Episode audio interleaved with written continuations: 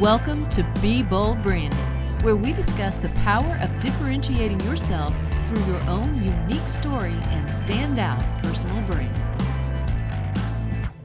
When most people think about a brand, they think about colors, logos, photos. You guys probably already know, if you've listened to any of our episodes, even for a minute, about personal branding, your brand is actually an entire ecosystem. And the goal of your brand, as we see it, is to turn your purpose into profit.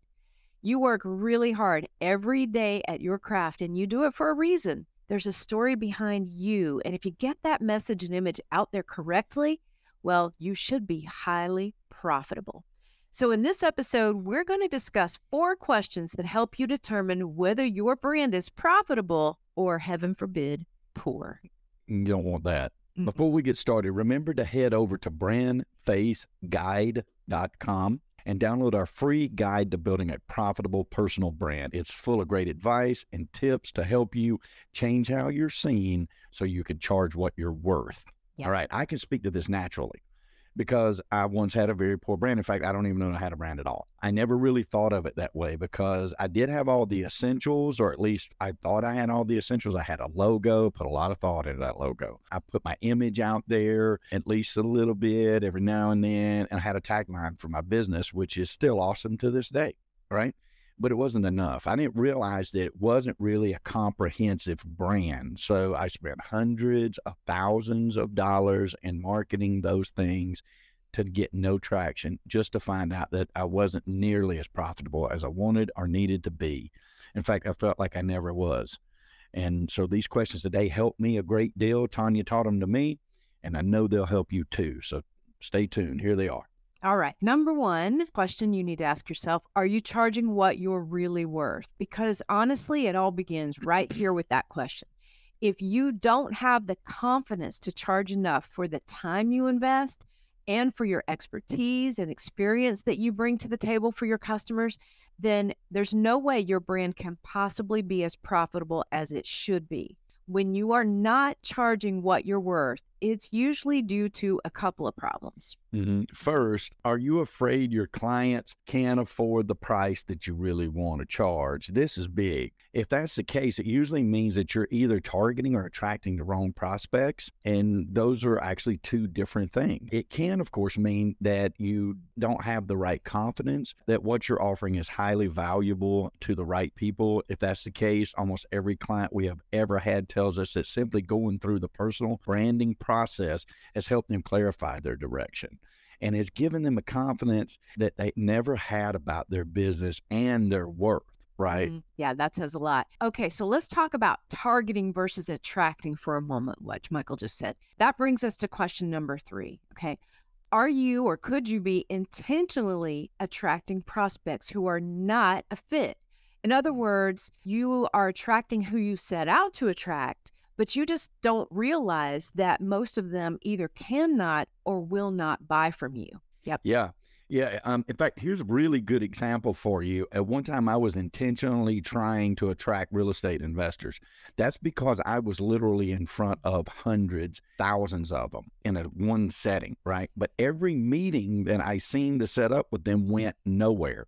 It wouldn't go anywhere. And what I realized was that people saw me as a competitor as a threat to them because I was also an investor. I wasn't trying to help them invest, I was helping myself. That's the way they processed my messaging. And when I changed that target customer, things turned around very quickly. Yep. So, like number four, it could be you accidentally attracting prospects who are not a good fit, right? And when this happens, it means that your brand presence isn't aligned with your ideal customer. Your brand presence must be aligned with your ideal customer. Mm-hmm. In other words, you think your message and your image is clear and it's aimed at the right prospect, but actually you find out, like I did, that it was not.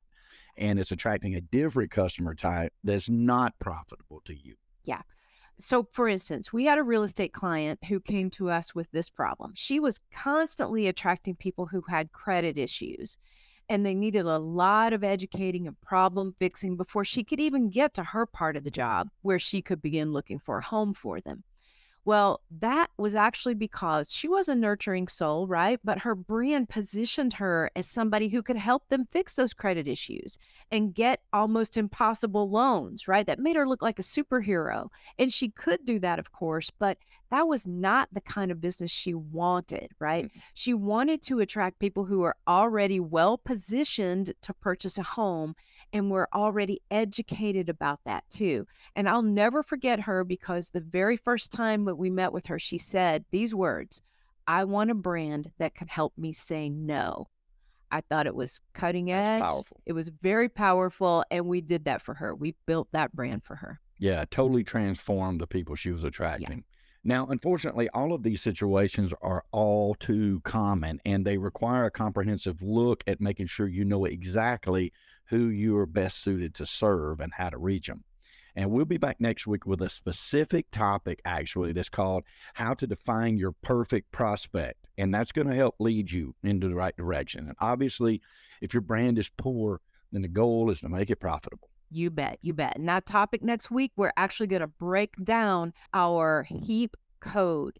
It's an acronym, H E A P, and it's going to walk you through every single simple step that it takes to help you determine who that ideal customer is and you're going to be amazed at how much that helps your business. So, if you'd like to, as Michael said, take your brand from poor to profitable, uh, we cover this topic and more in our free guide. It's called The Ultimate Guide to a Profitable Personal Brand, and you can pick it up free at brandfaceguide.com.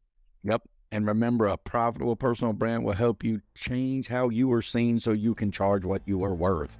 And until next time, be bold especially with your brand, folks. Bye, guys. Brought to you by BrandFace, the only comprehensive personal brand building system across the globe.